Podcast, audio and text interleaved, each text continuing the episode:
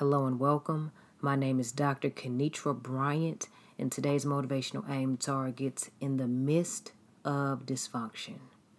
Thank you for listening to the God Loves You series. My aim for this series is to encouragingly remind you that God loves you and there is nothing that can separate you from His love.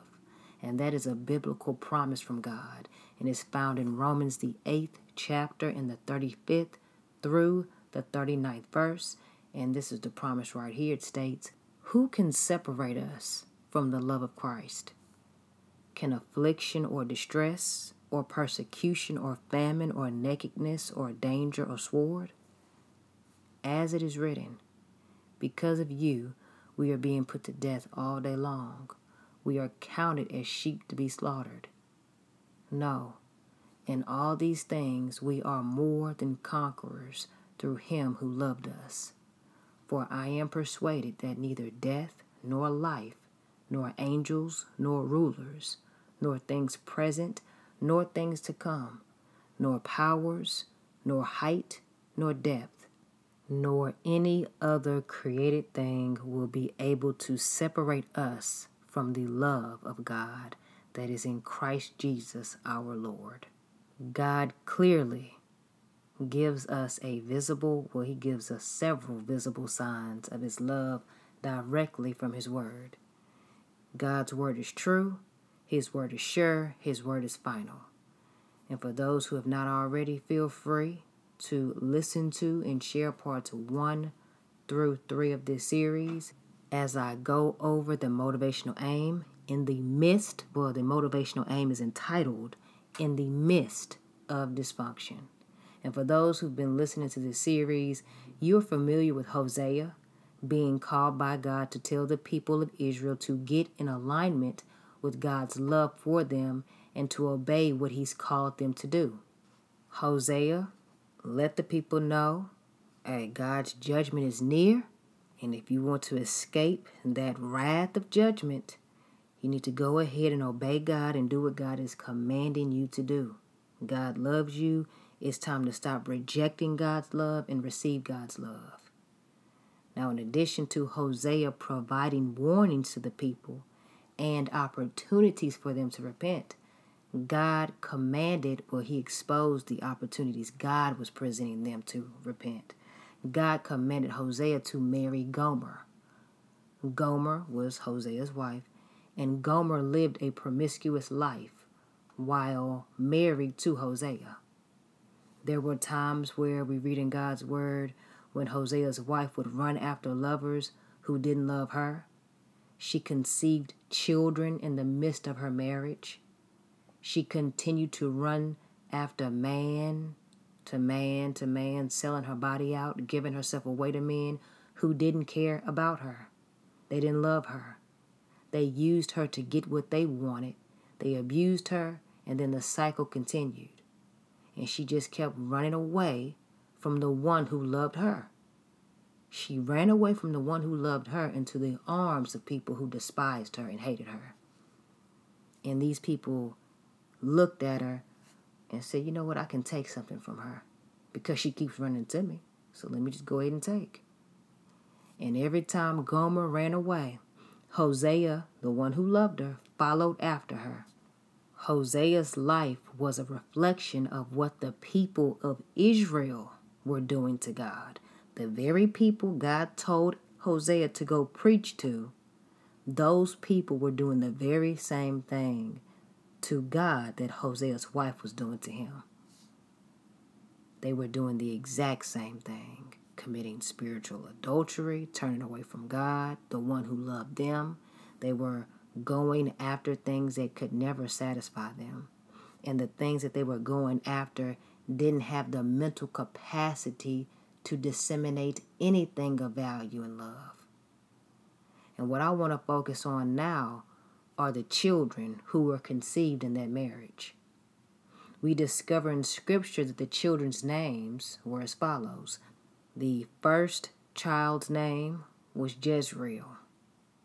That child's name signifies the judgment that would come upon Israel. The second child's name was Lo Ruhamah, and that child's name means no compassion. The third child's name was Lo Ammi, and that name means not my people, signifying God rejecting Israel as his people because they rejected him. For those who don't know, names are powerful. And I'm pretty sure those children, they encountered storm after storm and storms within storms. Their names were visible signs of the lack of love that was a result of the actions from their mother. I mean, it doesn't say this in scripture, but you know how some people are. They can't stand looking at their children because their children are a direct reflection and reminder of what they were doing. And as a result of what they were doing, they produced their child. So, they had to take care of the child, but they can't stand that child. Oh, this child gets on my nerve. Ugh, gosh. Let me leave you here and go run after what I want to run after. And if she was running after lovers, she was running away from her family. That's what was going on. She was not invested in the marriage. She was focused on chasing after lovers, men who didn't love her. So, why name children names of joy in anything that had to do with the love of God when she was rejecting her heavenly Father's love? in addition to the love from her husband. Now, the children that were conceived lived in a dysfunctional family unit. Dysfunctional. Their mother ran after lovers. And let's just think if the mother ran after other lovers, her mind was on those lovers. Her mind was running to them, how she was going to get to them, what she was going to bring to them, what she was going to do when she got with them. She was fixated on getting to those lovers. She had to do what she had to do to get to those lovers who didn't love her. She loved them, but they did not love her at all. They discarded her. They left her. They abandoned her. They used her. They abused her. And every time she was used up and thrown away like trash, her husband came to get her, the one who really loved her. And guess what? Many people can identify with a dysfunctional family unit. Dysfunctional family units are not rare, they are very common, as some of us know oh so well. And scripture lets us know there were a lot of dysfunctional dysfunctional family units. And just focusing in on this account in Scripture, you have Hosea. Okay? Hosea is a preacher, he's a man of God, doing what God told him to do. He's in love with his wife, he's in love with this woman who doesn't love him. She commits adultery left and right. She's not focused on her children. She is focused on her lovers. She's focused on getting to the lovers who pimp her, and she's enthralled. She wants to be pimped. She has a skewed sense of reality. Now, the man who loves her gives her more than enough. The man who loves her is connected to God. The man who loves her constantly covers her and he tries his best to imitate God, God like nature.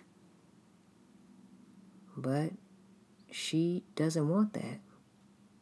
She wants and she's attracted to people who abuse her. And she's angry that she's in a relationship with a preacher. She's angry that she's married to a man who keeps God first. Oh, she cannot stand this. She can't stand being married to a man of God. Nobody around her is doing all of that God stuff. That God stuff is no fun. And her lovers, the men that she runs to, they make fun of her. they make fun of her that she's married to a man of integrity. She's married to a man who loves God. And she wants to show, no, I'm loyal to you, lover. I want you to show that I'm down with you. And that man of God means nothing to me. I'm going to show you how committed I am to being with you, although you don't love me. So she degrades herself. She'll do anything with pigs to let people know oh, I'm a pig too. And the way she shows that she's not connected to the preacher, the man of God, the children, the family unit.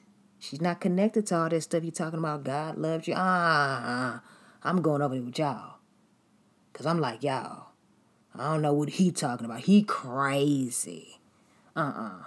The way she shows that she's connected with them, she disconnects from her family. She runs away from the covenant she made before God with her husband because she did marry him. But that marriage, mm-mm, she's telling everybody who is willing to listen. She's telling the children, she told Hosea, she's telling the lovers, she's telling her siblings, she's telling her parents, she's telling the people of the community. Oh, that marriage means nothing. It's just a piece of paper. It's just a piece of paper. It's nothing to me. This is nothing. She telling people that. And she wants everybody to know. She wants them to know. She wants the people at the church to know. Oh, this mean nothing. I mean, yeah, I'm his wife, but uh no. This means nothing. She wants the world to know that although she's married, she not running after Hosea. She running after what she wants to run after. She wants to live life her way. She wants to do her own thing. She wants to be free because ugh, being with Hosea is a prison. It's a jail cell. It's ugh, it's too much.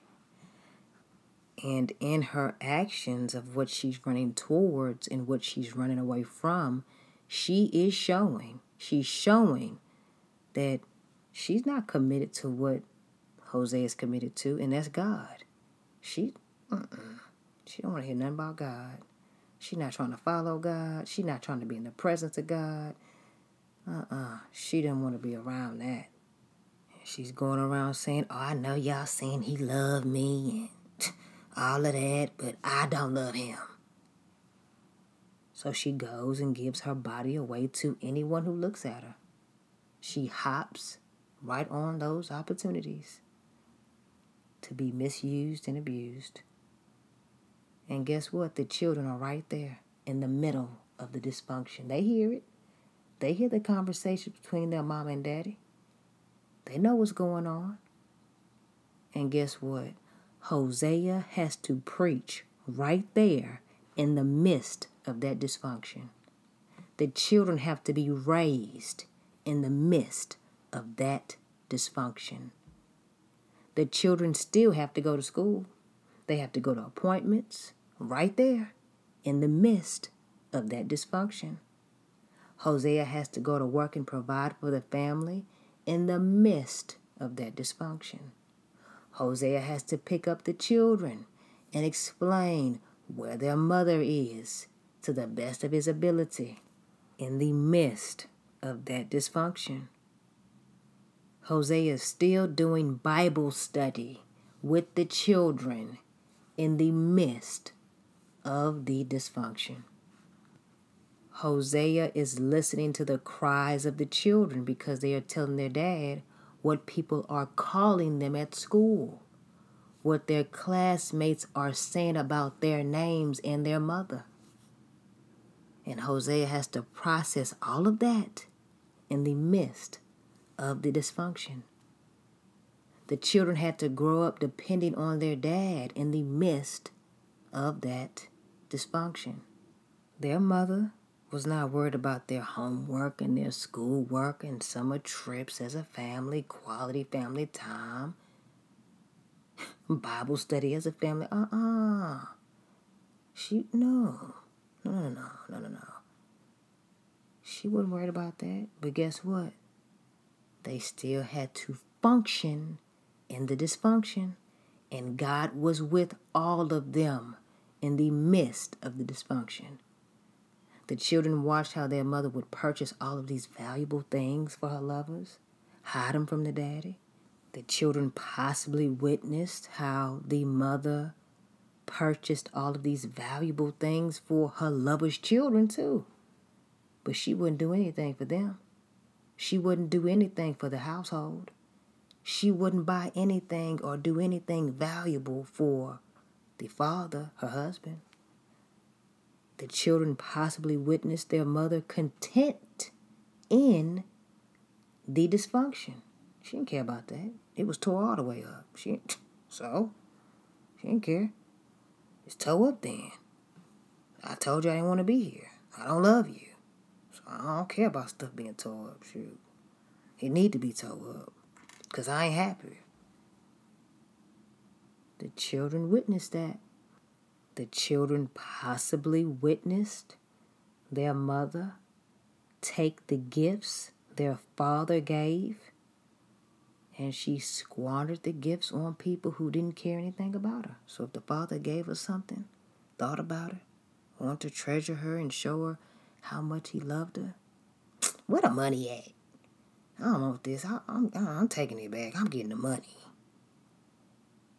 She get the money, and what did she do with that money?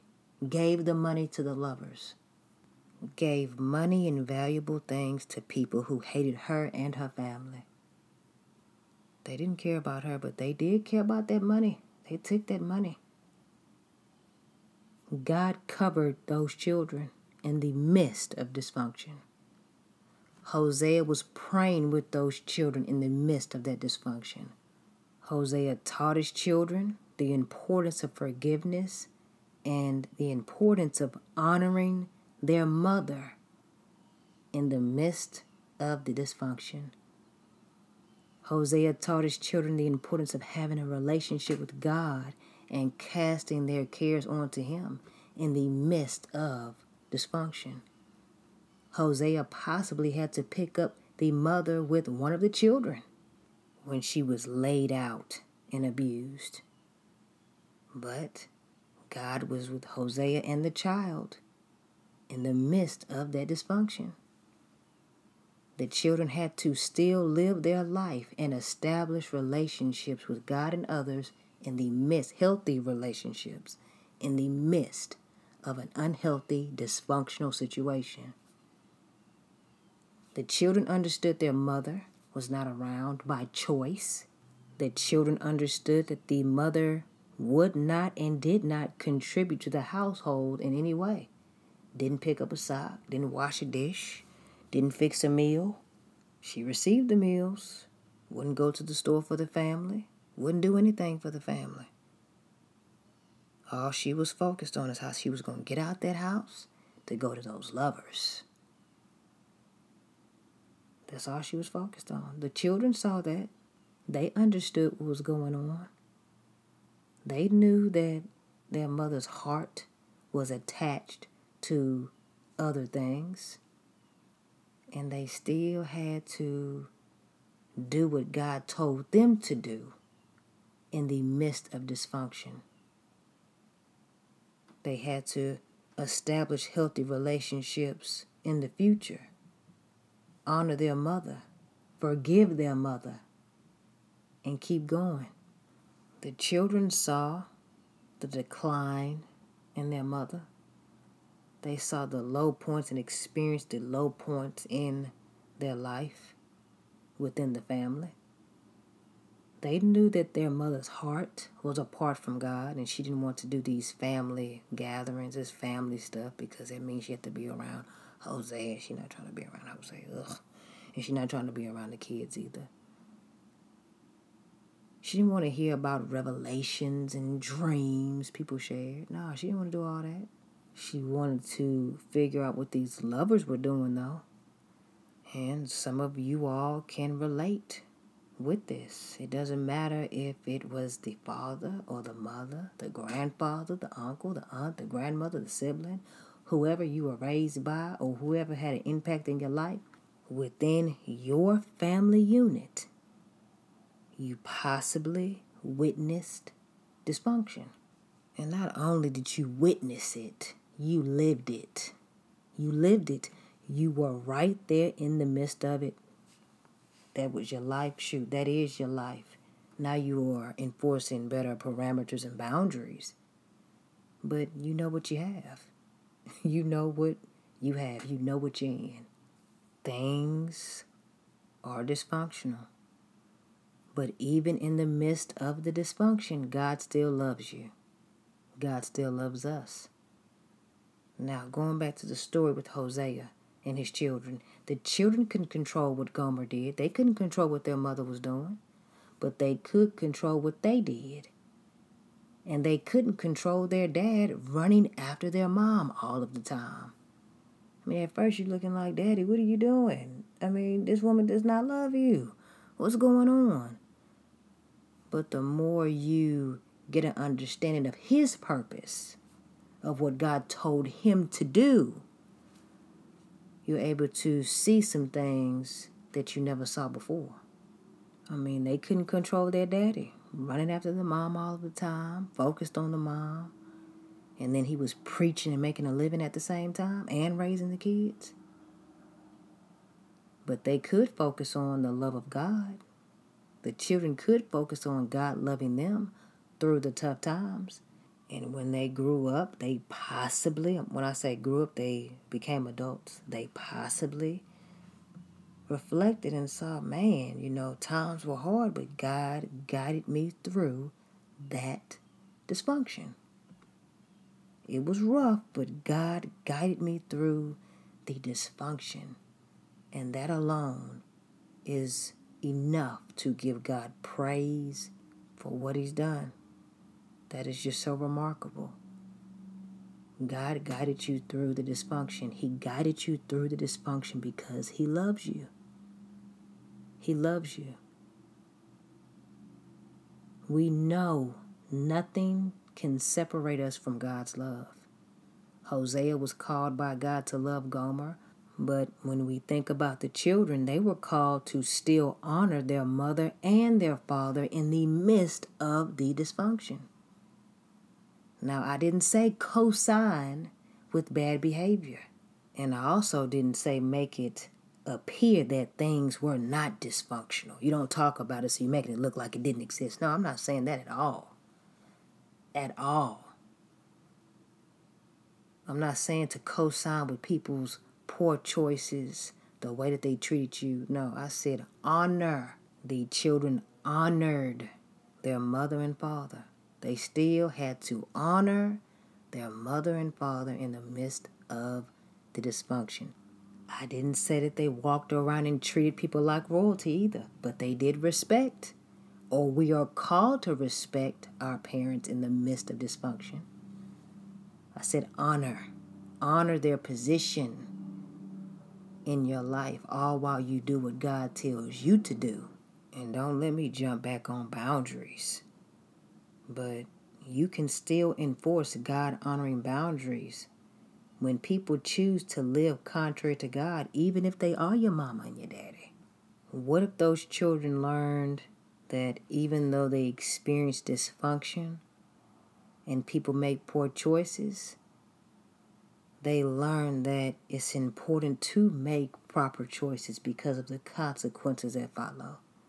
And the children, let's say the children understood that, you know what, even when a person makes poor decisions or they choose the wrong path and they go apart or go away from God, God still loves them. And those revelations possibly occurred right there in the midst of the dysfunction. It's important to forgive people. Forgive the people who abandoned you. Forgive those people who walked away from you to go run and chase after what they loved. Even if what they loved was not a person, it could have been an idol, could have been an idea, a dream, some money. It's important to forget status. It's important to forgive individuals who had an obligation of responsibility to take care of you, to love you, but they chose other things, forgive them. They chose other people over you, forgive them. When I say forgive, it doesn't mean that you go do kumbaya. You don't have to go do kumbaya with them. But you can forgive them and have peace within yourself and peace with God. Yes, it's hurtful. It's hurtful to witness someone run after other things. So you can imagine how Hosea felt. You can imagine how the children felt. And now you have an understanding of how God felt. It was happening to God left and right with the people he loved. They were running after things God never told them to go pursue. The children were able to see their daddy going after their mama, and it could have angered them. It could have embarrassed them. But the more they saw their dad do what he did, they gained an understanding, a spiritual understanding, on how much our Heavenly Father loves us. Our Heavenly Father loves us more than anyone on earth could love us combined. The children's lives served as testimonies because the children had firsthand knowledge on God's love and how God loves even when people name you names because they don't want to deal with you and they have other things and other people on their minds and you are not a priority. You are a burden in their mind. Now, we know you're not a burden but in their mind, you are. Ugh, just can't wait till you turn 17, 18 to get leave up out of here. Can't wait till you turn 18, boy.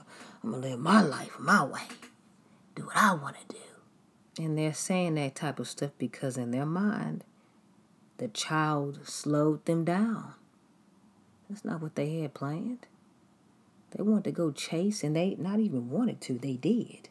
Chase after fruitless things and fruitless people the children in this story, they went through a lot.